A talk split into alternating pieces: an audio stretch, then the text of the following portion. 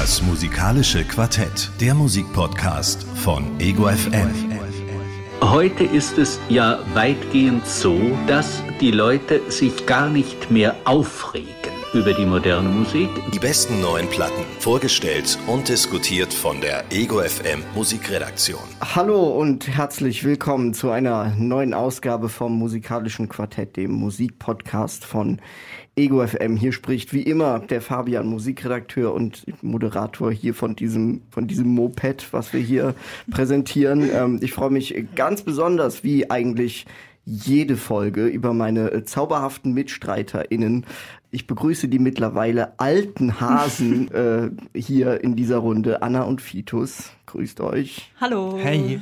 Und ähm, ich freue mich ganz besonders, dass wir äh, wieder mal einen Special Guest dabei uh. haben, nämlich äh, Günther Keil. Grüß dich. Hey, große Ehre, dass ich hier sein kann. Schön, dass du da bist. Für die, die dich nicht kennen, obwohl die Egoletten da draußen sollten dich eigentlich kennen. Ja, du machst bei uns die äh, Büchersendung, die Buchhaltung, hast selbst einen wundervollen Podcast namens äh, Long Story Short, der wirklich sehr zu empfehlen ist, wie ich finde. Danke, danke. In dem es auch um Bücher geht, bist also ein Vielleser, Journalist äh, und darfst, musst, sollst äh, jetzt heute hier mal zur Abwechslung über Musik reden. Oh Gott. Äh, wie, wie, geht's dir damit? Freust du dich oder ähm, überwiegt die Panik? Ja, Panik überwiegt, dann Blutdruck extrem hoch, Herzrasen. Nice. Aber das war unser Ziel. ja, genau. Aber ich habe ja ein paar Folgen gehört, um mhm. mich so ein bisschen einzustimmen. Ich finde, ihr macht es super. Das hat den Blutdruck dann noch mehr erhöht. Vielen Dank. Na, wir werden, wir werden uns bemühen, den Blutdruck noch weiter zu steigern ja, äh, im Laufe der nächsten Stunde. Cool. Deswegen äh, würde ich sagen, äh, starten wir einfach äh, ganz entspannt und locker flockig rein mit dem ersten Album, das kommt von Fitus heute. Magst du loslegen? Ich habe es leider nicht selbst aufgenommen, aber ich habe es zumindest ausgesucht.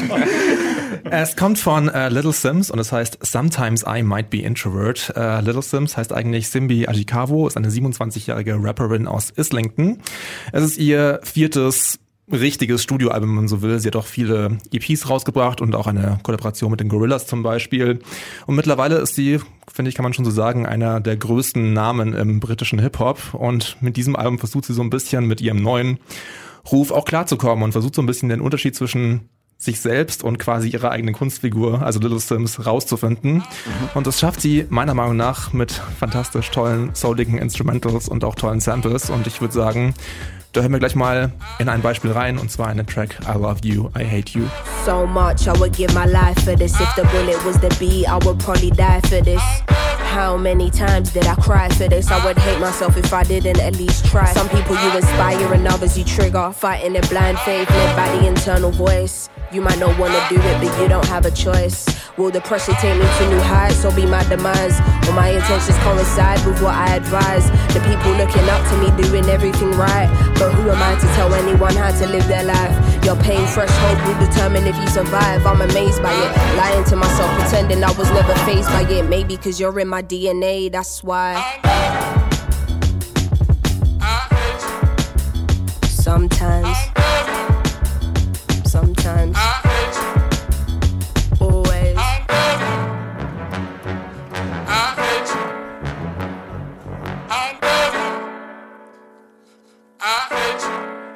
I Love You, I Hate You von Little Sims aus dem Album Sometimes I Might Be Introvert. Ähm, wie der Songtitel ja quasi schon verrät, ein Song über Liebe und Hass.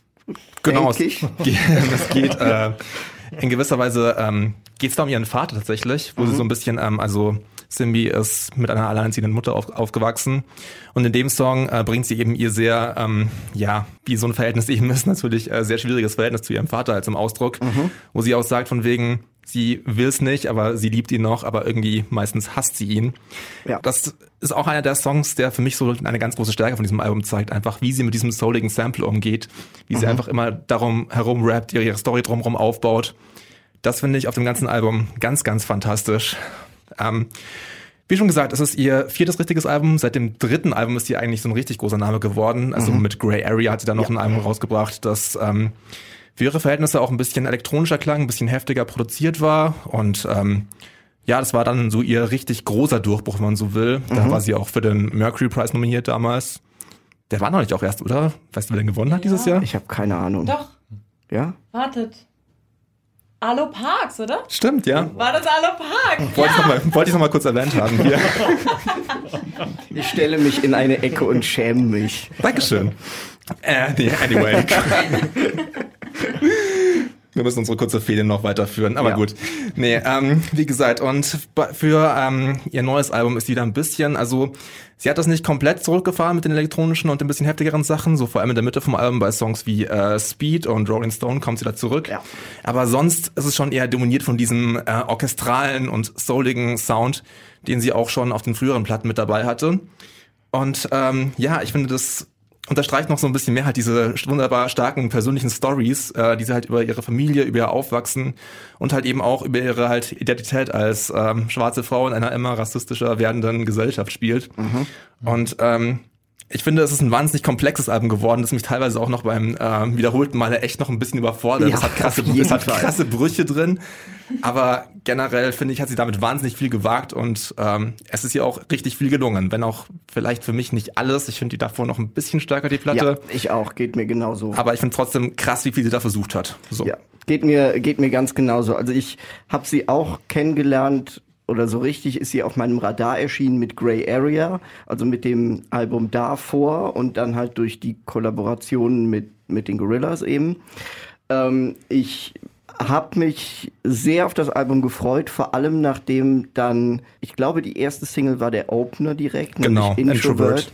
was ein unfassbarer Song ist. Meine Fresse. Also Ja. da ist ja alles dabei, Ja. was man eigentlich, also von James Bond Orchestern und Raps und was, also was ein Song, ey. Ja, voll, also voll der epische Opener auch mit den Bläsern erstmal und dem Chor. Echt. fand Ja, ja ich habe auch gedacht, ich bin irgendwie in einem Klassikkonzert erstmal so. Ja, genau. So, ja, fast schon, also himmlisch habe ich mir gedacht. So, Mhm. so, Aber, aber dann kommt da eben, dann kommt da eben die, diese Rap- und Hip-Hop-Struktur damit rein. Also Introvert ist ein großartiger Song, großartiger Opener. Für mich funktioniert auch nicht alles gleich gut auf dem Album. Also vielleicht liegt es auch daran, dass es, dass es halt einfach, ich meine, das Album ist, wie lang ist das? 19 Tracks mit ein paar Interludes. 19 Tracks mit irgendwie, wie lang, eine Stunde oder sowas. Ja, ja. Also für mich gibt's schon so ein paar Ausfälle. Ich glaube, mir gefallen in der Tat die Sachen, Stand jetzt, das kann sich auch noch ändern, am besten, die mich noch am meisten an Grey Area erinnern. Nämlich die beiden Songs, die du schon angesprochen hast, gerade eben. Rolling Stone ist einfach nur ein absolut irrer Track, obwohl Ja. da nichts mehr passiert außer Beats und Bass und ihre Bounced. und es bounced einfach total. Das ist sonst überhaupt gar nicht meine Musik, aber den Song fand ich richtig, richtig toll. Ich finde, den braucht man da in der Mitte auch einfach so ein bisschen, keine Ahnung, nach dem schon echt überfordernden Anfang des, der, der Platte halt irgendwie, dann nochmal so einfach mal kurz was zum Feiern in der Mitte. Ich Wobei- mag ab, ich, entschuldige. Kein Problem. ähm, wobei der Rolling Stone ja eigentlich auch zwei Songs in einem sind. Also du hast ja Das diesen stimmt. wahnsinnigen Anfang, wo alles bounce und alles. Ähm, sie, es hat wahnsinnigen Drive und man würde da gern mitrappen, wenn man es dann könnte. Ja. Ähm, und dann gibt's diesen Bruch und es wird zu einem komplett anderen Song. Und Mhm. es verändert sich alles. Das fand ich total spannend.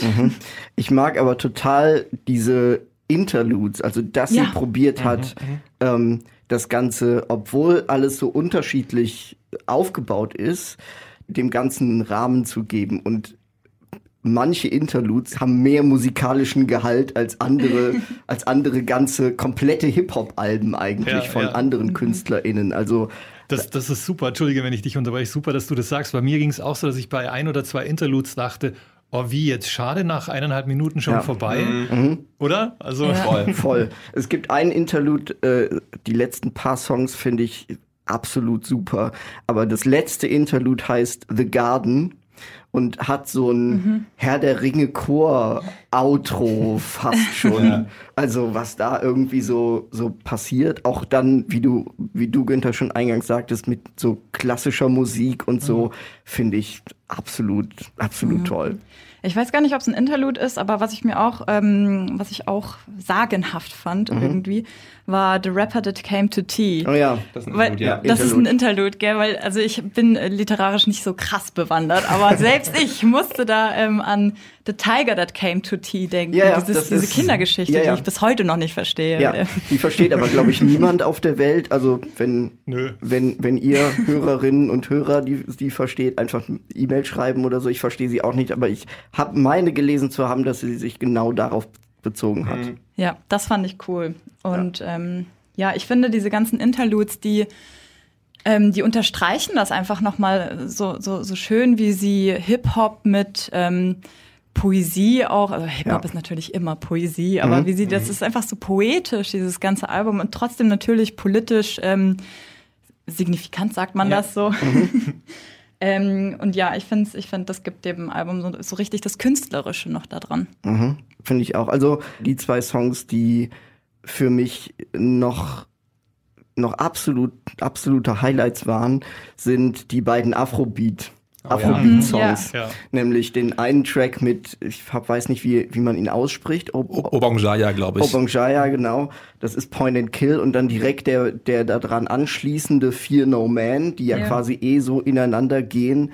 Die fand ich auch wahnsinnig toll, wo sie sich auf ihre Herkunft bezieht. Sie kommt ja irgendwie aus Nigeria oder so und ähm, ja, also, also so dieses ganze, äh, also quasi alles zu nehmen, was sie so beeinflusst hat und was sie auch ausmacht und, und das quasi in diese Stunde zu packen, finde ich schon einfach ein wahnsinniges Statement und eine wahnsinnige Leistung, vor der ich meinen Hut ziehen, ziehen muss, wenn ich einen auf hätte. Ja. Dafür Ja. extra einen anschaffen. Besonders bemerkenswert ist da ja auch ähm, Protect My Energy, Oh ja. wo es dann plötzlich in Disco äh, um, umschwingt, der ganze Sound. Ich Das- weiß nicht, ich weiß nicht, ob ich den, oh, ich weiß nicht, ob Wirklich, ich den ich fand mag. den richtig gut. Ich, find, ich fand das auch toll, den, den Bruchblatt oder dieses komplett neue Genre dann noch damit reinzubringen. Ich fand, das, das fügt sich total schön in das Album ein. Das finde ich eh so komplett krank eigentlich, wenn man so einen Song wie Point and Kill und mit Introvert vergleicht, dass die auf dem gleichen Album sind Ja, und voll. trotzdem Ja. halt irgendwie Sinn macht. Und da ist für mich noch eine ganz eine Stelle ganz äh, wahnsinnig wichtig, wie Speed in Standing Ovation übergeht. Speed ist Ja. einer der elektronischeren Songs, Ja. der noch mit so einem richtig kratzigen Synthi Ja. aufhört. Plötzlich kommt die Ovation, rein ja. und dann äh, am Schluss noch von Speed und dann geht er so ein Standing Ovation über. Und es klingt, es könnte ein Song sein theoretisch, Mhm. aber es sind eigentlich zwei komplett verschiedene. Und das ist also da auch mal äh, fetten Respekt an äh, Mitproduzent Inflow, an Kindheitsfreund von Little Sims. Also es ist äh, textlich krass, es ist krass produziert und ähm, mir sollten andere Wörter als krass einfallen in einem Podcast über Musik, aber es, wie gesagt, dieses Album ist überfordernd. Ja, also äh, Protecting My Energy, ich weiß es nicht, ob ich, also ich, ich ob ich den so richtig gelungen finde. Also ich finde ihn ein bisschen zu cheesy, glaube ich. ähm, äh, es gibt noch so ein paar andere Momente, also so die richtig souligen Vibes kaufe ich hier auch nicht immer ab. Also es gibt so einen mehr oder weniger relativ harmlosen Love-Song mit äh, I See You. Genau, und, und ich wusste, dass du das sagst, Fabian. weil, du, Bin ich du wirklich, bist, bin ich so durchschaubar. weil du bist halt super kritisch. Du bist halt der Mhm. Mega-Experte und du wirst jetzt lachen. Ich habe nämlich ICU mir extra rausgeschrieben, weil Mhm. das ähm, so smooth, soulig ist. Ja. Und ich fand den toll nach den Sachen, über die wir gerade gesprochen haben, die teilweise so völlig überraschend sind. Mhm. Ähm, fand ich das so, ey, wow, okay, da kann ich einfach nur so ein bisschen mitgrooven Mhm. und dachte mir schon, wetten, Fabian findet es zu flach.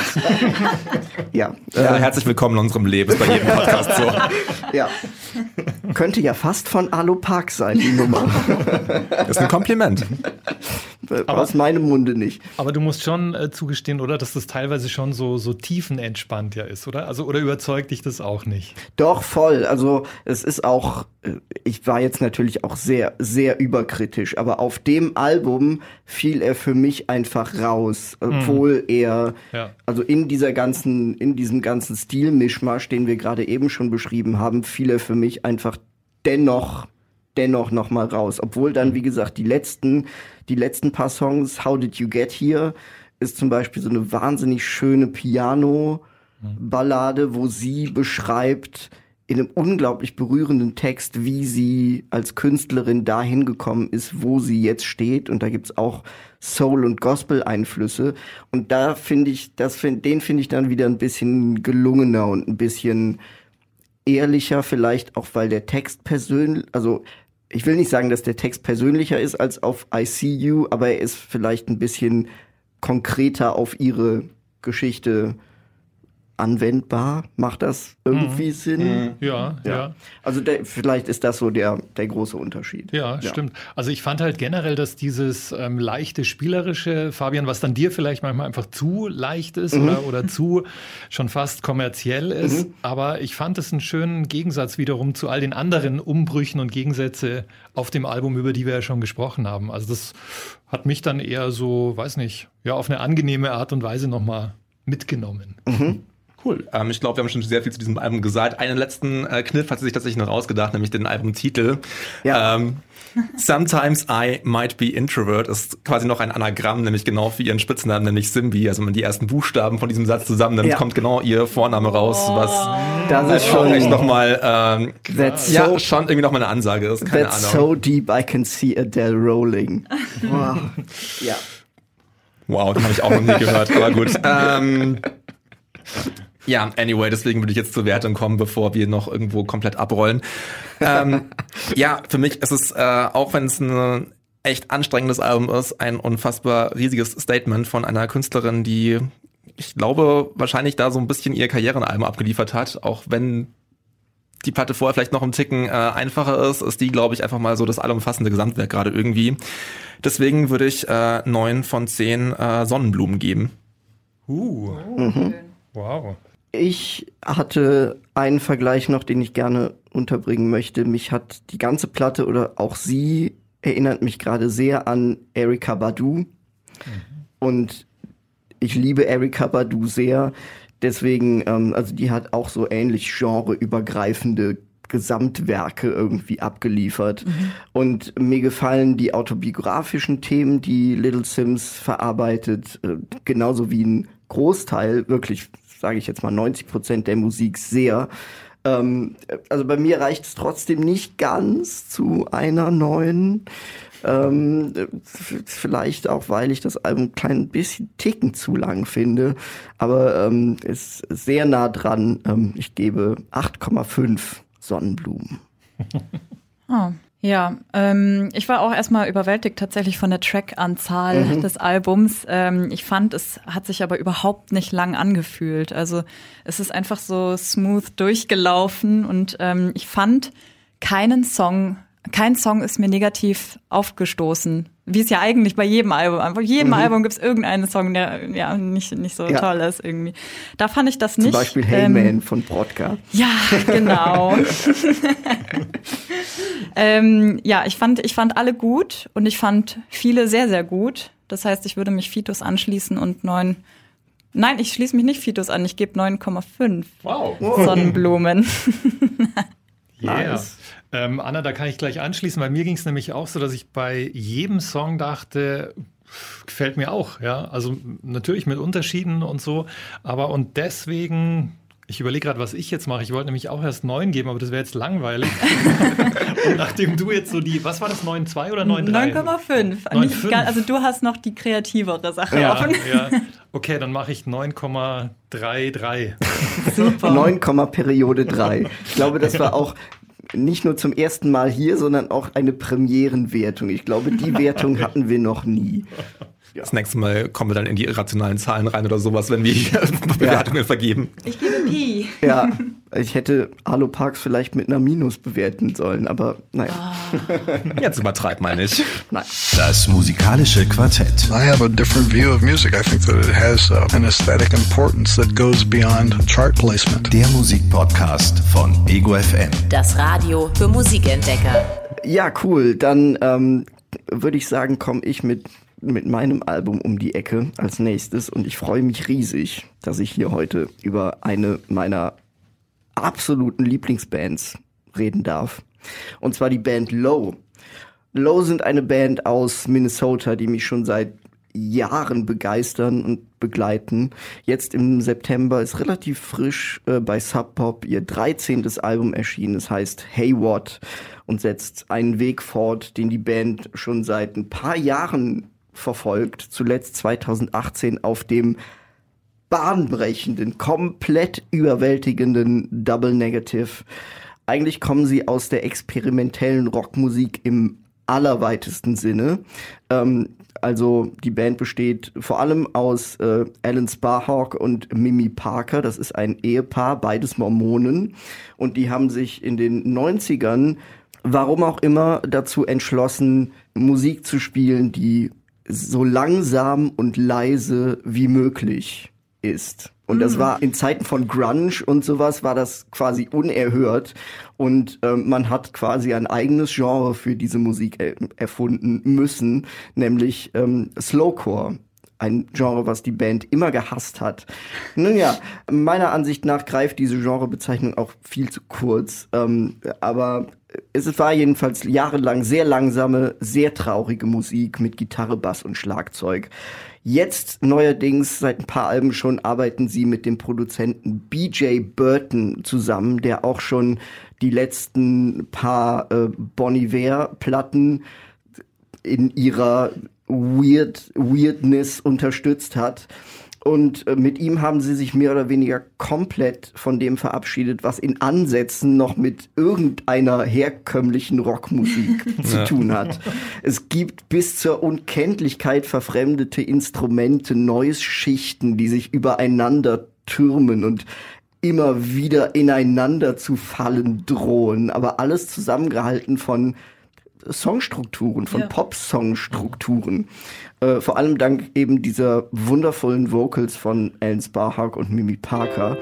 Und äh, wie gesagt, Hey What setzt jetzt genau diesen Weg unbeirrt fort. Und um mal so einen kleinen Eindruck davon zu bekommen, wie das klingen kann, wenn diese wunderschönen Melodien auf krass, da haben wir das Wort wieder krasse Sounds treffen, habe ich mir einen meiner liebsten Songs aus dem Album rausgesucht und zwar Days Like These. It isn't something you can It isn't coming in Always looking for that one sure thing. Oh, you want it so desperately.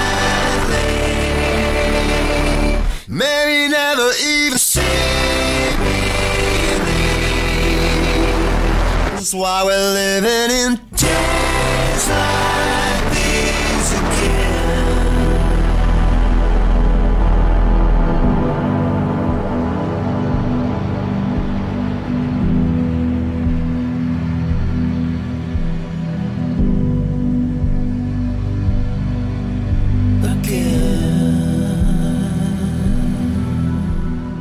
Das war Days Like These von Low, einer der, wie ich finde, zum Niederknien schönen Momente auf Hayward. Mir gefällt einfach diese Mischung aus Brutalität und Fragilität so wahnsinnig gut, die man immer wieder auf dem Album eigentlich findet. Mhm. Ja. Und ich finde, krass ist auch wirklich ein Wort, ja. das man hier benutzen kann. ja. Ähm, ähm, das ganze Album ist krass. Ja. Es ist so krass. Also ja. es ist. Ähm, man weiß gar nicht so recht, was man fühlen soll. Ja, genau. Ja. Alles auf einmal und dann nichts mehr. Und ja. dann, ah, oh Gott. Nee, es ist wirklich ein Abenteuer, ähm, dieses Album zu hören. Das muss man, also man muss, man muss das machen ja. wollen auch irgendwie. Ähm, es ist jetzt nicht radiotauglich oder irgendwas, was man auf einem Ro auf eine Roadtrip-Playlist mal eben im Auto anschmeißt. Ja. Ja, ich, also wirklich ab Mitte dachte ich dann, wow, ja, das ist ein klassischer Fabian. Ja, ja. ich äh, habe ja immer so die, die Tendenz dazu, die möglichst radio-untauglichsten Alben hier vorzustellen. Und ich glaube, Low ist auch mit, mit in dieser Kategorie definitiv. Aber ich mag einfach auch diese, diese Soundexperimente. Also White Horses zum Beispiel, der Opener, wo ich finde, dass äh, es könnte auch fast ein Talking Heads Song sein vom Gesang her, aber dann halt mit diesen, weiß ich nicht, ob es mal eine Gitarre war vor, vor 50 EQ-Schichten. Vor 50 EQ-Schichten, ja genau. Und äh, dann dieser Soundeffekt am Ende von ja. White Horses, ähm, der dann in den zweiten ja. Song führt. Ich habe die, die Platte mir angehört und ich dachte zuerst, meine Anlage ist kaputt. Ungelogen, weil ich, oder häng, hängt die Platte, ist da Staub, Staub auf der Nadel oder sowas, weil es endet in so einem staccatohaften Geräusch und äh, das wird dann quasi der Beat vom nächsten Song. Also es ist wirklich, also es ist wie du schon sagtest, Anna, es ist ein Abenteuer, das zu hören. Und es ja. ist aber, also wie ich finde, immer lohnend, weil am Ende kommt es für mich auch immer auf den Song an mhm. und die Songs stimmen hier komplett. Also man merkt einfach, dass die beiden wahnsinnig tolle Songwriter sind, wahnsinnig toll singen können, aber das ist alles vergraben unter diesem unter diesem Dreck und unter diesem unter diesem Schlamm und unter diesen diesem Neues da irgendwie. Ja. Ich, ich, ich, ich, lieb's, ich find's, ich find's toll. Dieser Übergang von, sorry, dieser Übergang von White Horses zu I Can't Wait war auch so ein bisschen das, äh, der Moment, wo mich das Album dann plötzlich hatte. Denn ich war nach der, ich habe diese Double Negative Platte geliebt, wie sonst noch was. Ja, ich und auch. Ähm, nach der ersten Single, ich glaube, das war Disappearing, war ich ein bisschen so, äh, okay, das mhm. ist jetzt ein, äh, das ist jetzt irgendwie neu und irgendwie nicht mehr so ganz das, was wir gemacht haben, aber so, mhm. als ich dann angemacht habe, also beim zweiten Song wusste ich schon so, okay, ich habe meine Lieblings-Weirdos wieder. Ja, ja, definitiv. Disappearing fand ich aber auch arg schleppend irgendwie. Da hat mir dann tatsächlich ein bisschen, da haben mir die Ereignisse ein bisschen gefehlt. Ja, ich, äh, ich mich reißt bei Disappearing immer dieser abrupte Schluss raus, weil der einfach im Nichts endet, der Song. Also der ist halt einfach so, der hört halt einfach auf. Aber naja, ich habe ein bisschen gelesen und Alan Sparhawk hat in einem Interview, er würde gerne Musik machen, die quasi nur Spannung aufbaut, ohne jemals ein Ventil dafür zu geben in, in der Musik. Und genau das ist auch äh, trifft auf äh, trifft auf Hey What zu, obwohl es dann den letzten Song gibt, wo es dann eben doch ein Schlagzeug zu hören gibt und mhm. wo es dann eben mhm. doch eine ein, ein Ventil und eine Auflösung sozusagen aus diesem ganzen aus diesem ganzen Weird Shit ja. gibt. Mir ging es ja am Anfang so, dass ich erst dachte, nee, das ist nichts für mich. Also dass ich, wirklich, dass ich echt dachte so, boah, das ist so mächtig, so, so düster und jetzt kommt wieder unser Lieblingswort heute, krass. Ja. Ähm, und habe dann aber weitergehört und dann kamen, Fabian, wie du ja auch gesagt hast, die Vocals mhm. und so und, und die Chöre und ähm, ich habe dann gemerkt oder glaubte zu spüren, nee, das ist gar nicht so, so dystopisch und zerstörerisch, da ist eben auch Schönheit da. Ja, sogar, genau. Ja. ja. Und das hat mich dann wirklich dafür total eingenommen. Ja, also ich, ich hatte so eine Assoziation, ich habe mir gedacht, das klingt wie Arbeiter bei der Arbeit, also mhm. wirklich so Bauarbeiter ja. eher. Aber dann wandeln die sich zu Künstlern. Ja. Finde ich gut, die Assoziation. Ähm, aber ja, genau das, genau das, was du auch gesagt hattest, also diese, diese Schönheit in der Dystopie oder mhm. dass es eben nur auf den ersten Blick, auf den ersten Hör eine Dystopie ist, aber dass sich da eigentlich ganz viel Seligkeit und ganz viel Freude auch und Schönheit dahinter verbirgt. Ja. ja. Ähm, mir kam dann noch, noch ein witziger Bezug zur Literatur. Ihr kennt ja alle äh, Sven Regener und mhm, ähm, Element of Crime. Und von ihm gibt es einen neuen Roman und da gibt es die Band Glitterschnitter, die oh, ja. da drin ist. Ja, ja, so heißt auch der Roman. Mhm. Und die, das sind ja die totalen Freaks auch und, und eigentlich Vollpfosten, mhm. die Typen. Und die haben eine Bohrmaschine immer mit dabei, die sie halt bei den Aufnahmen mitlaufen lassen. Ähm, ich glaube, das ist jetzt weit unter dem Niveau von, von Low, aber irgendwie, ja. Das stimmt, das hatte ich, das hat hatte ich auch gelesen und das hat mich sehr an die einstürzenden Neubauten erinnert ja, mit, ja. Der, mit der Bohrmaschine, die die Anna mal live gesehen hat mit oh, einem oh, Mörderkater. Ja. Oh Gott, das war eines der, oh, ich, ich würde nicht sagen schlimmsten Konzerterlebnisse, aber es war wirklich hart an der Grenze. Also ich hatte diesen Monsterkater und dann einstürzende Neubauten lassen irgendwie, weiß ich nicht, eine Tonne Nägel auf eine ja, Stahlplatte genau. fallen. Nein, was tut ihr? Wir ähm, saßen noch am unschönsten Ort der Philharmonie, glaube ich. Das stimmt, mit dem schlechtesten Sound. Aber den Bohrer, ähm, den würde ich nochmal aufgreifen, weil tatsächlich habe ich mir beim Moor aufgeschrieben, ähm, mhm. Zahnarztrock, mhm. ähm, weil da ein Geräusch zu hören ist, was mich arg schmerzlich an einen Zahnarztbohrer erinnert. Ja, aber auch da wieder, äh, Moor ist für mich so der, die perfekte Antithese zu dem Song, der direkt, äh, direkt davor kommt, nämlich das ja. wirklich fragile und sehr, sehr schöne, vielleicht das der schönste und ursprünglichste Song auf dem Album, nämlich Don't Walk Away. Ja. Diese sehr sehnsüchtige Ballade und dann kracht da irgendwie dieses Moor rein. Es hat mich auch alles so ein kleines bisschen an, also sie low klingen überhaupt nicht wie My Bloody Valentine, aber so von der Ästhetik her und von der Krachigkeit her hat das sehr viel von diesen neues Shoegaze ja. 90, 90er Jahre Dingern, mhm. finde ich. Das Schlagzeug fehlt halt irgendwie. Das ja. Schlagzeug fehlt, aber das gibt's ja dann, wie gesagt, in dem letzten Song kriegt man dann endlich irgendwas, sowas ähnliches wie ein Beat. Aber um nochmal auf Konzerterfahrungen zurückzukommen. Richtig. L äh, Fitus und ich haben, wie ich finde, also ich erinnere mich wahnsinnig gerne an dieses Konzert zurück. Eines der beeindruckendsten Konzerte mit Low erlebt im Ampere hier in München ja. ne, damals. Wie fandest du das damals, Fitus? Also ich war da noch ein ziemlicher äh, Noob. Ich kannte die Band halt von deinen Erzählungen und äh, du hast so sehr geschwärmt. Ich dachte mir, ich schaue mir das mal an.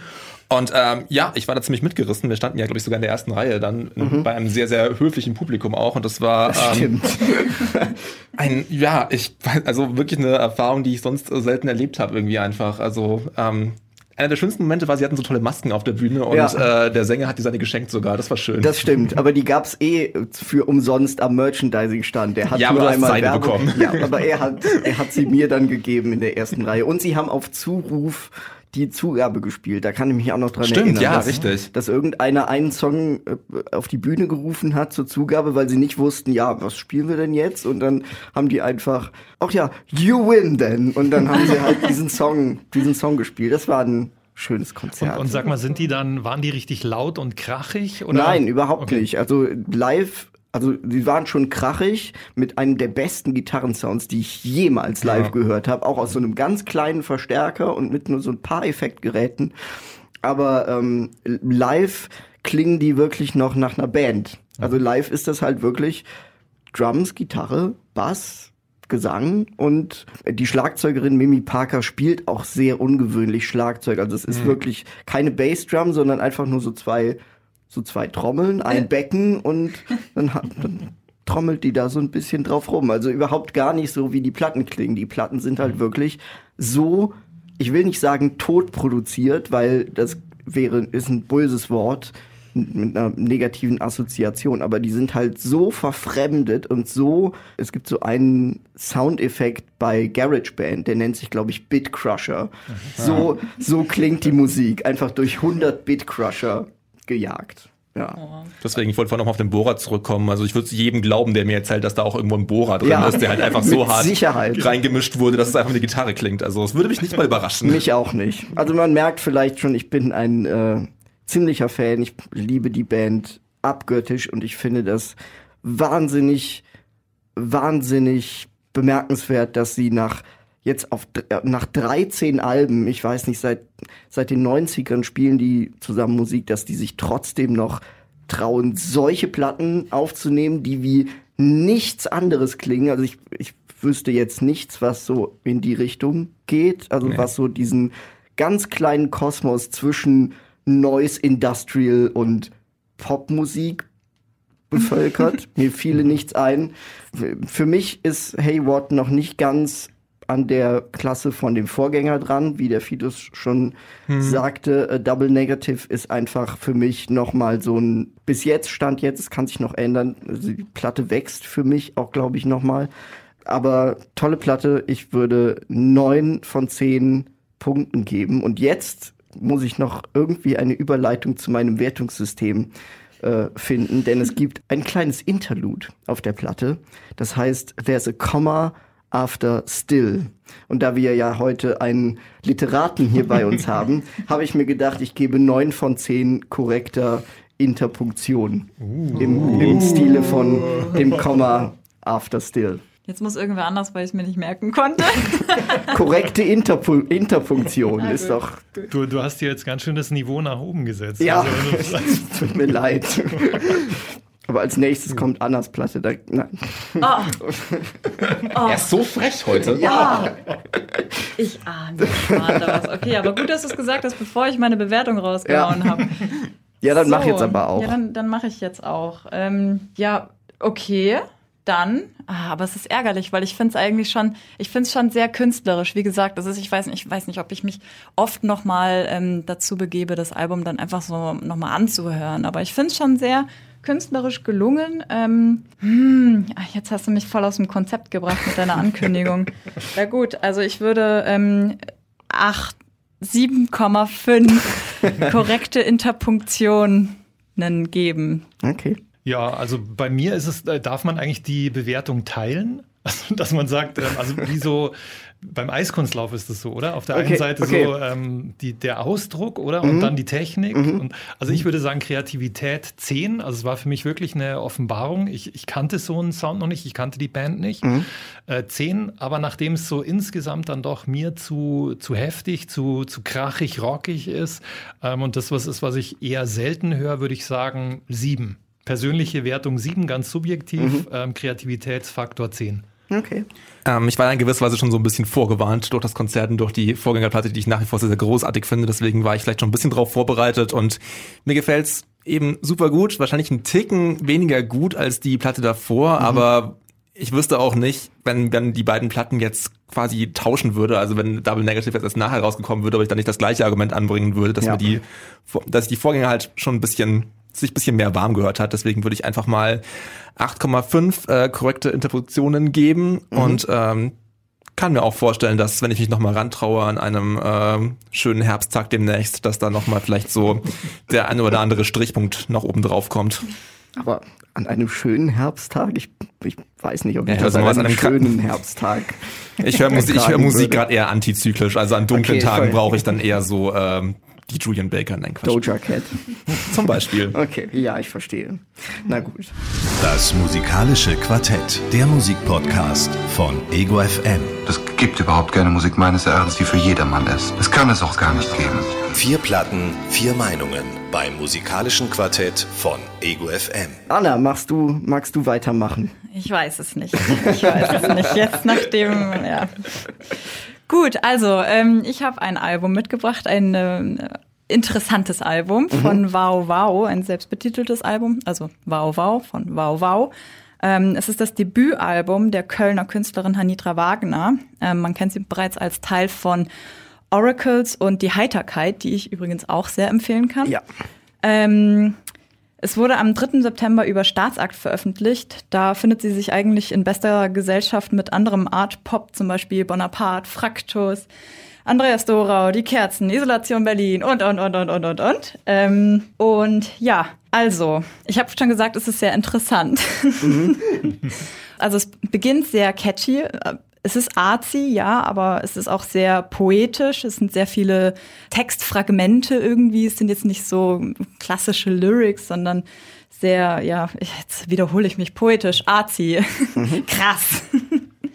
ähm, es kombiniert 80 Synthesizer und Drum Machines und ähm, das macht die Songs am Anfang auf jeden Fall sehr zugänglich. Dann gibt es irgendwann einen Bruch im Album und ähm, der Sound verändert sich und wird ähm, ja noch mal ein bisschen experimenteller. Also es kommen dann auch noch mehr Streicher dazu. Ähm, noch ein bisschen 90er Jahre Elektronika, ein bisschen Ambient-Elemente. Mhm. Ich dachte eigentlich, dass es ein Album ist, das Fabian gefallen könnte. Ja, jetzt bin ich mal gespannt. Also ich weiß nicht, ich, ich, ich muss ja dazu sagen, ich bin ja, ich, ich, hab, ich tue mich ja auch sehr schwer mit sowas dann, wenn sowas dann zu arzi wird und der Zugang dann irgendwie ein bisschen zu schwer wird. Aber mich fasziniert etwas an diesem Werk, was ich gar nicht so richtig in Worte fassen kann. Mhm. Und ich glaube, es ist einfach Nostalgie. Mhm. Also ich mhm. hatte so krasse nostalgische Gefühle. Ich musste voll oft an Sailor Moon denken. Ich war da ja mal über Fan, was das Ganze nochmal nach oben ge gesetzt hat wahrscheinlich. Ähm, ja, ich würde jetzt einfach mal gerne drüber reden mit euch. Mhm. Ich finde, wahrscheinlich gibt's da irgendwas zu klären. Ich bin schon ganz nervös. Aber davor würde ich Weiße Steppe spielen. Die Wellen schäumen schön geschmeidig. Man sieht die Finsternis verglühen. Die Erde bröckelt still und stetig. Das Universum jetzt und hier. Der Wind peitscht auf die Haut und dehnt sich. Sie glüht so rot, ist fast verdorrt. Ein schöner Ort,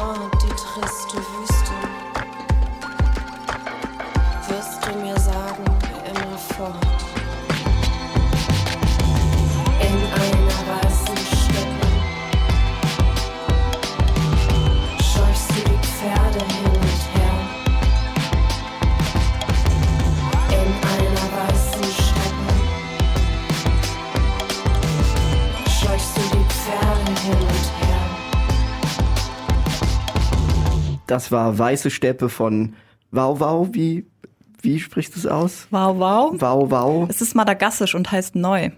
Okay, sehr interessant. Wusste ich nicht. ähm, ich muss gestehen, dass ich mich schwer getan habe, anfangs. Ähm, Anfangs. Anfangs. Ähm, vor allem wegen der, wegen der Stimme von Hanitra Wagner. Ja. Ähm, weil, also es hat die, gerade die ersten Songs und jetzt kommen wir wieder zu dem, zu dem Phänomen, dass Anna immer die Songs auswählt, die ich, die ich nicht Ah. mag. Schon wieder. Gerade bei Weiße Steppe ist mir das zu sehr Gedichtvortrag auf Musik geklatscht. Ticken. Und erst hinten raus, also wie du gerade eben schon sagtest, Anna, wenn es dann experimenteller wird und die Streicher hinzukommen und dann auch Melodien im Gesang auftauchen und es nicht mehr nur so Spoken Word ist, Ja. dann gefällt's mir viel besser. Ich fand dieses nüchterne Vortragen ähm, der, Ly der Lyrics eigentlich, ähm, die haben sehr viel dazu beigetragen, dass ich das ganze Album nicht prätentiös finde. Ja. Also weißt du, dass ich das nicht so als intellektuellen Kram abstempeln würde, sondern das hat mich dann tatsächlich berührt. Okay, ja, ich verstehe. Ja, bei mir, bei mir ist das so ein bisschen auf der Strecke geblieben, obwohl ich handwerklich da nichts dran auszusetzen habe. Also ich mag die, ich mag auch diesen Flair. Also ich höre da auch ganz viel Retro, Retro raus wie du. Aber ich finde das nicht so oberflächlich gemacht.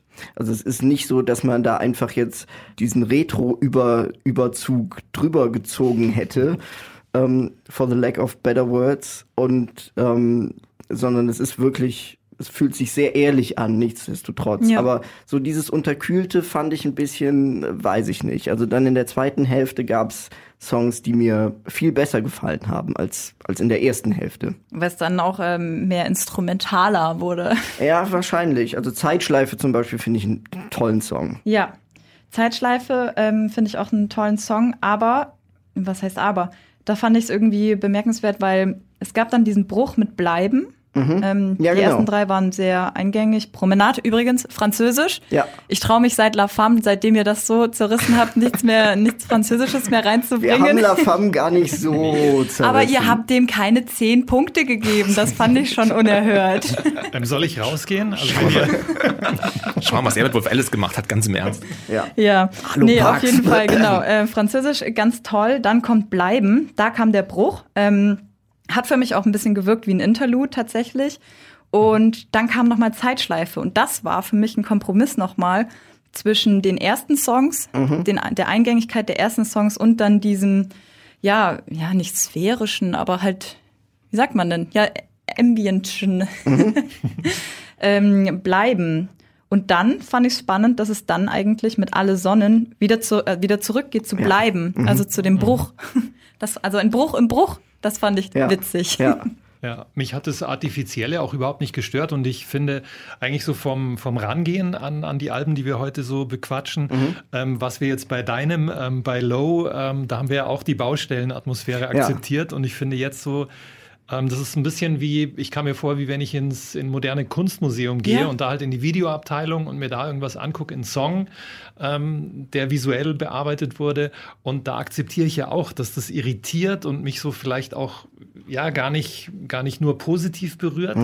Aber ich habe gleich gemerkt oder ich, ich dachte, doch, die, auch die machen Kunst. Und natürlich kam sofort die Assoziation, auch da jetzt ähm, im ersten Song Weiße Steppe, genau, ähm, habe ich sofort ein bisschen Kraftwerk hinten Ja. im Hintergrund gehört. Auf jeden Fall. Äh, dann war für mich ideal total da, so Neue Deutsche Welle. Du Ja. hast ja Andreas Dorau auch schon genannt.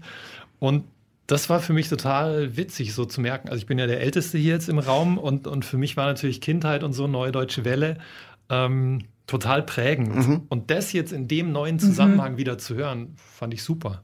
Kraftwerk habe ich mir auch aufgeschrieben. Also gerade bei bei der Brief zum Beispiel, das ist der zweite Song, ähm, da habe ich mir notiert Kraftwerk meets Heaven 17. Cool, ja, Heaven 17, yeah. Was ich auch richtig, also ich, aber da, also wie gesagt, da, da, da scheitere ich ein kleines bisschen am Gesang. An, bei diesen ersten beiden Songs eben. Also, wie gesagt, die Stimme hat es mir schwer gemacht, da richtig rein, reinzukommen. Aber vielleicht ab Promenade, also ab dem französischen äh, äh, Gesang, da fand ich es dann, da, da ist es dann für mich so, so gekippt. Und danach kommt er dann noch bleiben und dann passiert da eben dieser, dieser ganze Bruch. Und die zweite Hälfte fand ich viel besser oder das, die, die letzten zwei Drittel fand ich, fand ich viel besser als so die ersten, als so die ersten beiden Songs. Bei mir ähm, hat es eigentlich ziemlich gut angefangen. Also ich mochte Weiße Steppe richtig, richtig gerne. Mir ist dann nur am Hören irgendwann aufgefallen und denke so, ah, okay. Ach Moment, der Song läuft ja immer noch, ehrlich gesagt. Also mir war da auch ein bisschen zu lang leider einfach. Das ist aber auch eine der wenigen Sachen, die ich dem Album eigentlich vorwerfen möchte, dass es vielleicht noch so leichte Pacing-Probleme irgendwie einfach hat. Und ich mag an Klang eigentlich alles. Ich mag sogar den Gesang, der habe ich so ein bisschen an, ähm, ja auch, also ich wusste vorher gar nicht, dass sie bei der Heiterkeit mit dabei war, aber so ein bisschen, jetzt macht es irgendwie total Sinn plötzlich. Mhm. Deswegen hat mich der auch gar nicht gestört oder sowas. Und ich mag den Sound total gerne. Ich finde nur, dass es sich vielleicht dann auch, ähm, für mich hat es sich nach dem ersten Song schon ein bisschen viel auserzählt irgendwie einfach und ich mich hat dann auch erst die zweite Hälfte wieder wirklich ein bisschen zurückgeholt. Also ich weiß noch, also beim ersten Hören war ich dann bei den mittleren Songs leider ein bisschen raus und erst so gegen Ende bei Alle Sonnen war ich plötzlich dann wieder wieder wach quasi. Und vor allem den letzten Song Flattermann fand ich noch richtig, richtig gut. Also mhm. alles, was ich dran höre, finde ich richtig, richtig vielversprechend. Aber ich weiß nicht, Anna, du hast ähm, in der, als du noch ein Album gesucht hast, immer gesagt von wegen, äh, ja, warum bringen alle KünstlerInnen, die ich mag, nur noch EPs raus? Ja. ja bei dem Album habe ich mir ehrlich gesagt, das klingt jetzt wahrscheinlich viel gemeiner, als ich sagen möchte, aber ähm, ja, ich finde, vielleicht wäre es noch ein bisschen gestraft, noch ein Ticken cooler gewesen, aber das ist nur meine Meinung. Hm. Muss man nichts dazu geben. Ja, aber es ist ja, es ist ja eh sehr kurz. Ne? Es, es dauert ja nur 27 Minuten. Ja. Es hat sowieso nur sieben Tracks. Und ich muss aber ehrlich sagen, also ich hätte mir das länger gewünscht. Ich hätte mir nach Flattermann einfach noch mal so vielleicht den Bogen gewünscht zu den ersten Songs, auch wenn ihr die jetzt so zerrissen habt. Aber für meinen Geschmack wäre das echt, ähm, ja, wäre das sehr schön gewesen. Ich war da so in so einer, in so einer Trance. Die, diese letzten Songs haben mich in so eine Trance, in so einen mhm. Fokustunnel aber irgendwie gezogen. Mhm. Also ich kann das normalerweise eigentlich überhaupt nicht dass ich während ich ähm, Musik höre, dass ich da arbeite. Mhm. Also, dass ich da wirklich fokussiert arbeite. Und da habe ich dann einmal beim Hören irgendwas nebenher gemacht und ich wach dann plötzlich irgendwie auf und merke, boah krass, ich habe ja gerade voll gehackt, ich habe ja gerade richtig viel geschrieben, ich habe ja, ja. gerade richtig viel gearbeitet so. Und das fand ich auch, das fand ich, das fand ich total schön, dass das Album einfach so einen Kosmos gestaltet, wo Zeit und Raum ja keine Rolle mehr spielen. Ja. ja. genau. Das fand ich total spannend. Ja, das stimmt. Also das, das mochte ich dann auch an, äh, an alle Sonnen zum Beispiel, was das mhm. ja wirklich damit spielt mit diesen ganzen Weltraumbegriffen. Mhm. Und das ist wirklich ein Song, wo der sich so schwerelos anfühlt. Und ich liebe, liebe, liebe, liebe es, dieses Outro bei dem Song, wo es dann immer langsamer wird und so. Bevor, da, da fühlt, das fühlt sich wirklich so an, wie als ob man im Weltraum schwebt oder so, wenn man das hört. Das, äh, ja, den Song fand ich auch sehr bemerkenswert. Ja, ja, mir ging das auch so, Anna, wie dir, dass ich ähm, gerade im, im letzten Drittel oder Viertel auch so das Gefühl hatte, okay, das kann ich nebenbei laufen lassen, weil mir geht es ähnlich wie dir. Ich kann eigentlich nicht schreiben und arbeiten bei, bei Musik. Im ersten Teil würde ich sagen, die ersten Songs gingen gar nicht bei nee, mir ja. nebenbei. Hinten dann schon. Und ich habe noch ein, ein Gedanken, ein Musikgefühl gehabt, Jean-Michel Jarre. Hinten. Oh ja. Mhm, mhm. ja. Oder? Das stimmt. So, so ein bisschen. Das stimmt, ja, definitiv. Ja. Also, alle 10 von 10, oder? hm, na gut, ich bin mal gespannt auf eure Bewertung. Ja. Ähm, ich würde, ich würde, wieso mache ich mir eigentlich nie Gedanken vorher, was ich geben würde? Ich bevor, bevor, du, bevor wir zum Rating kommen, ich möchte noch einmal kurz äh, auf, auf Zeitschleife zu sprechen kommen, und zwar auf den Text. Ähm, habt ihr alle Dark gesehen, die Serie Dark? Ja. ja. Leider und nicht. tolle deutsche Netflix-Serie. Mhm. Und in Dark gibt es äh, eine eine Zeile, glaube ich, mit, äh, mit einem Paar, das in der Zeitschleife steht. Mhm.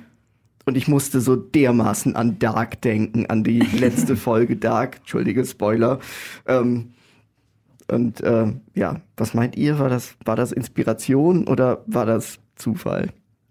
würde eigentlich fast Sinn machen, wenn es davon inspiriert ist, ehrlich gesagt. Nee, also ich, habe ich nämlich auch so gefühlt.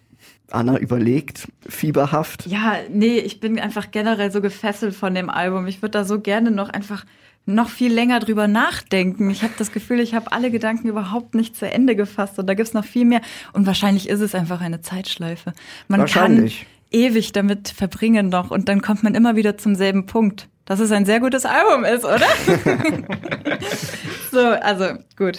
Ich habe jetzt meine Gedanken ähm, sortiert mhm. und würde ähm, ja acht Zeitschleifen vergeben. Mhm.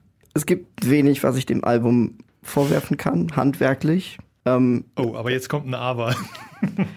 ich, ich, wie gesagt, ich kam schwer in das Album rein. Ich habe die Stimme jetzt schon mal angeführt. Also wie gesagt, für mich ich, dieses, dieses Gedicht rezitativmäßige in Weiße Steppe und der Brief, weiß ich nicht, ob mir das so richtig, so richtig getaugt hat, aber alles in allem würde ich sagen, 7,5 Zeitschleifen sind es bei mir. Ah ja. Doch noch am Ende des Tages. Ich finde das Album handwerklich hervorragend gemacht.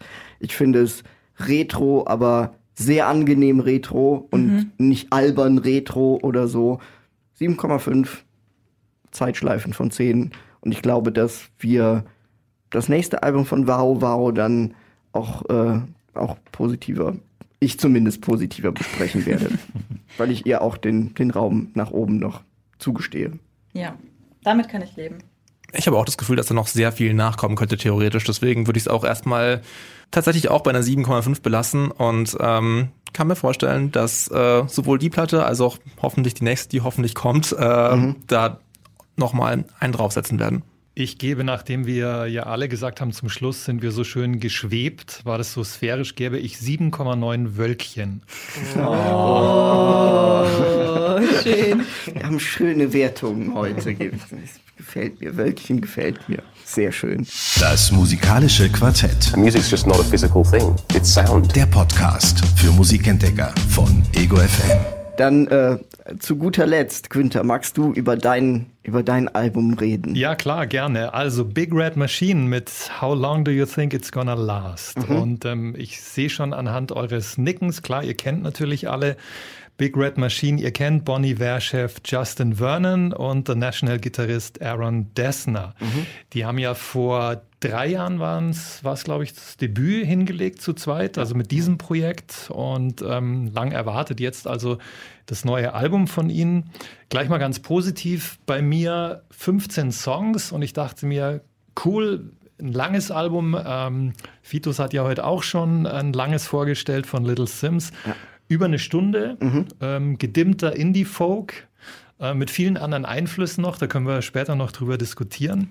Das fand ich erstmal sehr, sehr positiv und ähm, ja, ich habe so den Eindruck, die beiden, die müssen immer wieder beweisen, ähm, wie viele andere coole Musiker sie so in ihrer, in ihrer Community, in ihrer Crowd haben. Ähm, Schau denn, mal, ich habe Freunde. Ja, so ungefähr. ähm, weil mit dabei sind Ben Howard, Robin Pecknold von den Fleet Foxes, ähm, Sharon Van Etten ist dabei, Lisa Hannigan, Taylor Swift bei zwei Songs und, und, und mhm. viele andere. Ähm, das ist schon fast so fast schon posen, oder? Was die so alles auffahren. Ein bisschen, ja. ja. ähm, ja, aber vielleicht hören wir mal rein. Mhm. Ähm, einer meiner Lieblingssongs ist jetzt nicht einer der kreativsten und künstlerischen, aber ich mag den. Phoenix heißt er, da ist Robin Pecknold ja. von den Fleet Foxes dabei und Anais Mitchell, die Sängerin, die auch bei zwei weiteren Songs noch drauf ist. Mhm. Out in a loading daylight, watching the fog recede.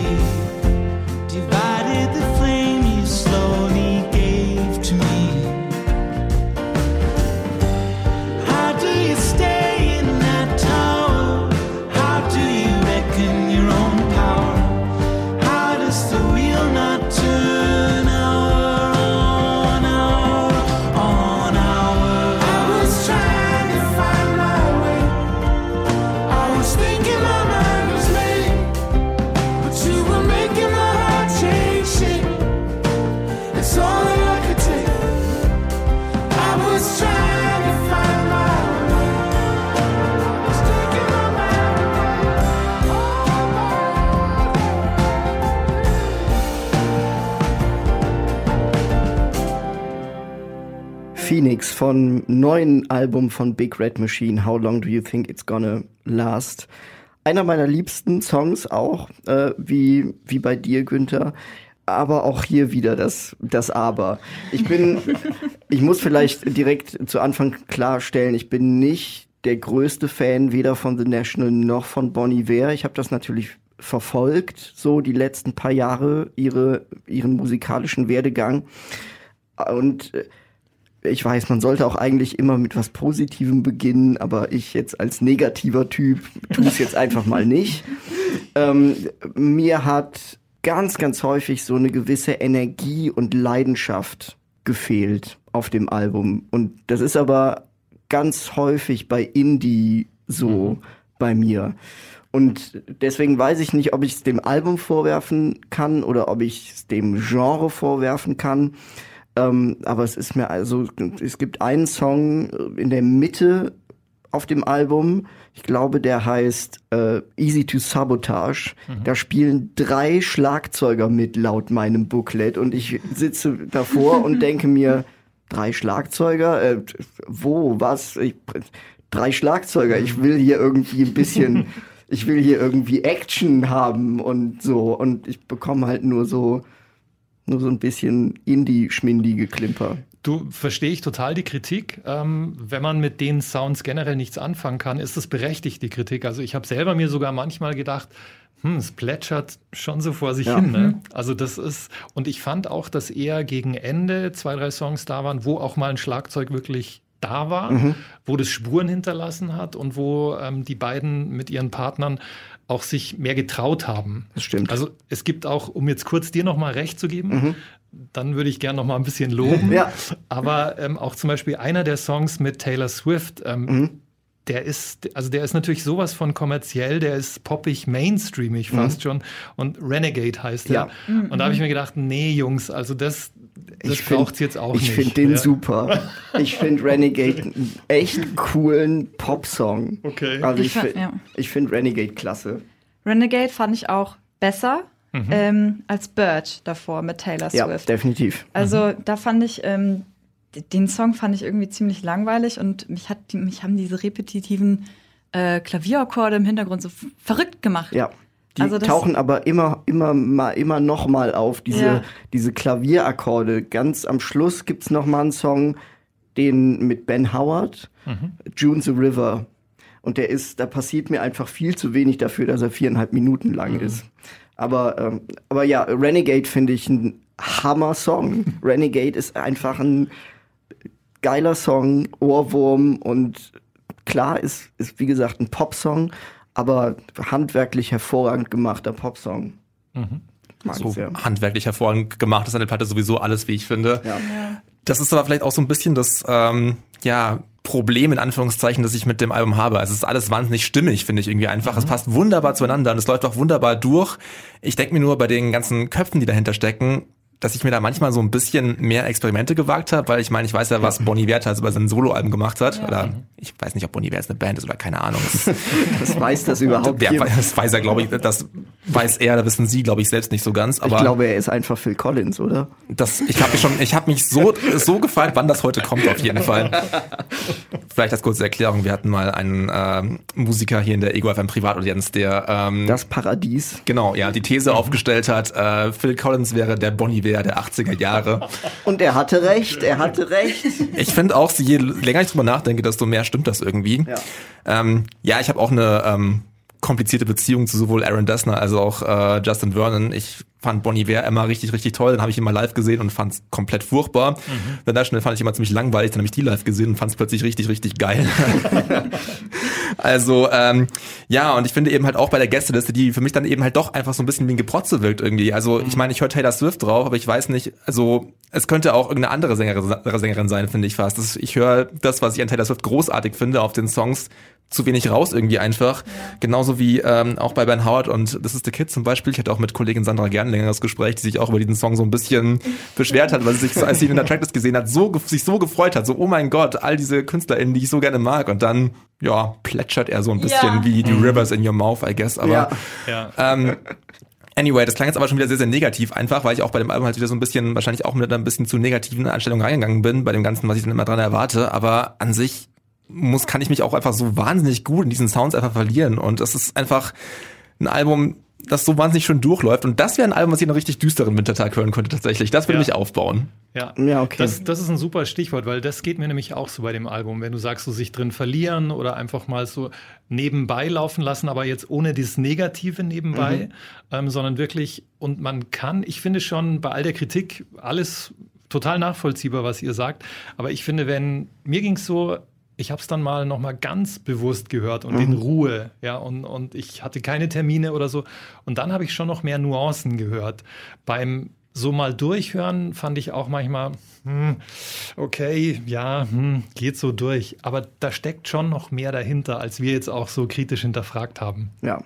Also mir ging's so, ich fand die ruhigen Momente dann beim aufmerksamen Durchhören in der Tat am besten, die mir sehr getaugt haben. Also Phoenix habe ich schon erwähnt. Der Gesang von Robin Pecknold, da könnte ich halt einfach, das könnte, ich, der könnte mir Telefonbücher vorsingen, glaube ich, den, und ich würde es kaufen. Ähm, ich finde ähm, The Ghost of Cincinnati einen wahnsinnig schönen Song, der ganz reduziert ist. Also ich glaube, das ist nur Aaron mit seiner akustischen Gitarre. Der Song hat mich wahnsinnig gemacht. Echt? Der Song hat mich aber verrückt gemacht, aber nicht ähm, wegen des Klanges an sich, sondern weil mich diese Stimme, also es singt ja Aaron Dessner, Mhm. aber er erinnert mich da so krass an irgendeinen anderen Musiker und ich weiß nicht wer und ich musste dann die ganze Zeit drüber nachdenken Ja. und ich weiß es, hattet ihr das auch? Ja, aber also vielleicht. Ein bisschen, ähm, ja. Vielleicht haben wir jetzt das gleiche gehabt. Also ich habe an Simon and Garfunkel gedacht. Passt es oder Ah. war es ganz anders bei dir? Finde ich gut Ja, den Vergleich. Ich hatte irgendwie noch Sufjan Stevens, Sof- Sufjan Sufjan Stevens, ja. im, im Kopf, aber irgendwie anders. Vielleicht auf Speed oder so, ich weiß es nicht. Ja, auf, auf 45 Vinyl abgespielt. Bei mir war es Connor Oberst auf Beruhigungsmittel. auch, auch schön. Das Ja. passt echt, ja. Und, ähm, und Hutch habe ich mir noch aufgeschrieben. Eine Ja. sehr berührende Hommage an Scott Hutchinson, Oh ja. dem unter tragischen Umständen verstorbenen Sänger von Frightened Rabbit. Bei Hutch musste ich mir dann doch eine Träne verdrücken. Ja. Oh ja, den fand ja. ich auch richtig schön und richtig em- emotional. Mir hat auch Brycey sehr gut gefallen, den Aaron seinem Zwillingsbruder gewidmet hat. Das Mhm. fand ich auch nochmal eine schöne, ja, Liebeserklärung und auch so ein bisschen so, hey, danke, dass du mich für mich in echt düsteren Zeiten da warst. Das Ja. tut auch einfach mal gut zu hören, irgendwie einfach. Das Der stimmt. entwickelt sich auch geil. Also, Das stimmt. Aber bei Brycey habe ich mir überlegt, im Booklet steht, dass, äh, dass Bryce äh, da nämlich auch Gitarre drauf spielt. Und ich frage mich bis jetzt, was zuerst da war. Die Songidee oder das Gitarrensample? Oder hat er dann später gefragt, ey, ey Bruder, ich habe hier so einen Song über dich geschrieben. Willst du da drauf Gitarre spielen? Und muss doch auch ein bisschen weird sein, oder? Ja. Weiß ich nicht. M- Mich würde noch kurz was interessieren, wie fandet ihr ähm, NS Mitchell? Also mir hat die gut gefallen, dass die so Super. manchmal so zart und dann doch kratzig klingt und, und der letzte Song ist das, glaube ich, New Auburn. Mhm. Ja. Das fand ich so zum Heulen schön Der irgendwie. ist schön, ja, Ja, das stimmt. Ja. Und vor allen Dingen, ähm, sie ist ja auch auf dem ersten Track zu hören, Latter Days, und der ist ja auch so mit so schweren Piano-Klängen, mit denen man mich Mhm. eigentlich immer bekommt. Auch diesen ähm, Wind of Change-Moment Ja. mit dem Gepfeife, Ja. den kann man das sehr gut verzeihen, Ja. auf jeden Fall. Fand ich wunderschön. Aber gerade in Anbetracht dessen, dass sie dann eben das New Auburn dann der letzte Song ist und der dann nochmal klanglich ähm, das aufgreift vom Anfang. Mhm. Und ihr wisst mittlerweile, ich liebe Umarmungen. Ja. Ich liebe es, wenn der erste und der letzte Song sich mehr oder weniger umarmen und ja, das fand ich auch richtig, richtig schön. Letter Days hat mir auch sehr gut gefallen. Bei Letter Days habe ich mich so ein kleines bisschen an die Bonnie Iver-Tage erinnert, die ich mochte.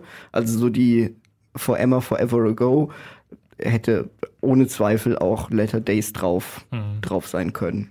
Ja. Aber ich habe auch noch eine philosophische Frage eventuell, weil, Oh. weil was mich auch ein bisschen wahnsinnig macht oder wahnsinnig gemacht hat, ist so die Frage, ist der Mainstream jetzt eigentlich zu Ihnen gekommen oder ist es eher andersrum, also dass Dessner und Vernon kommerzieller geworden sind? Also jetzt halt mit Taylor Swift. Andersrum. Andersrum? Also wie Also jetzt? ich glaube, sie sind kommerzieller geworden. ja? Glaubst du?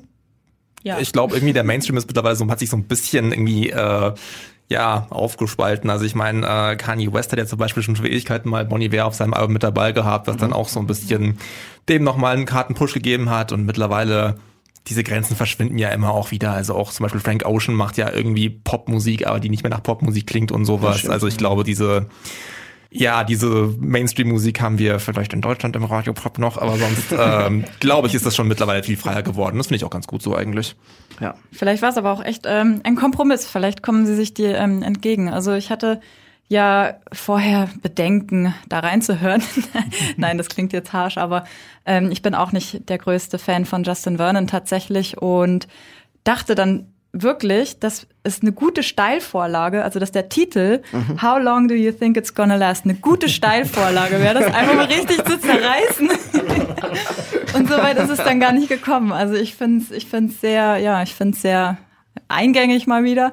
Ähm, ein paar Details fehlen mir. Also ta tatsächlich fehlt, fehlt mir dann ein bisschen Störgeräusch so. Ähm, mhm. Habe ich jetzt einfach aufgehört zu reden, oder? Aber es klang Hat gut. gar nicht so lange gelastet, sorry. Ja. ja, sollen wir zur Bewertungsrunde kommen? Gerne. Ähm, ich lasse jetzt mal all das, was, was ihr hier zu Recht so kritisch angemerkt habt, beiseite und vergebe satte 9,3. Wow. Okay. 9,3 was? Jetzt brauchen wir noch. Ähm, 9,3, weil du hier gerade Spezi trinkst. Mhm. Spezi-Flaschen. Okay. ähm, tja, puh. Mögt ihr erstmal, ich glaube, ich muss mich erstmal sammeln. erholen. Von den, von den Spezi-Flaschen erholen. Ich finde Spezi-Flasche ist aber irgendwie ein schönes Motiv, ehrlich gesagt, weil vor allem an so einem richtig verkaterten Tag ist, gibt's nichts Besseres als so einen tröstenden Spezi einfach. Und das stimmt. Genau, das stimmt. Äh, das ist, das ist Album halt irgendwie einfach eine wunderbar tröstende Umarmung, finde ich irgendwie einfach. Und äh, trotz all den negativen Punkten, ich glaube, da muss man auch einfach dazu sagen, dass alles, was ich von diesem Album gewollt habe, haben sie wahrscheinlich gar nicht erst versucht. Deswegen muss man halt auch äh, das bewerten, was sie da versucht haben. Und das finde ich ist ihnen ziemlich gut gelungen. Deswegen gebe ich ähm, acht Speziflaschen. Also ich weiß, was ich sagen, ich, ich weiß meine Bewertung, aber ich weiß nicht genau warum. Aber eigentlich weiß ich schon genau warum. Ich finde es sehr gut, aber eben es fehlt mir einfach ein bisschen, woran ich mich festhalten kann. Deswegen gebe ich 7,9 Speziflaschen. Wow, so hoch, so hohe Bewertungen. Jetzt kommst ja noch du, gell? Ich greife, ich greife die, das, was ich ja anfangs schon gesagt habe, mit dem negativen Typ, der ich bin, jetzt hier nochmal auf wie gesagt, mir hat sehr viel Mitreißendes und Packendes gefehlt. Ich erwähne nochmal drei Schlagzeuger auf einem Song und beim Hören klappen sich mir vor Langeweile die Fußnägel hoch oder so.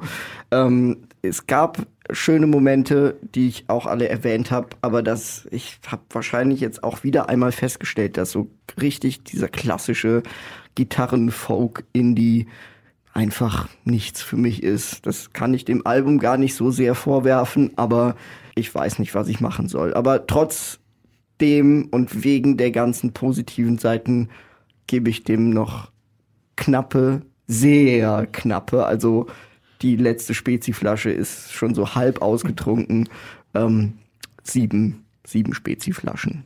Wow, also das ist für den Reich Ranitzky der Musik schon, schon viel. Das Album des Jahres. Ich gehöre nicht in diese Runde. Jetzt habe ich hier das in das Mikrofon gesabbert, als ich, als ich Reich Ranitzky nachgemacht habe. Ähm, und mit dieser sehr schlechten, aber liebevoll gemeinten Hommage an Marcel Reich Ranitzky würde ich sagen, machen wir Schluss für heute an dieser Stelle.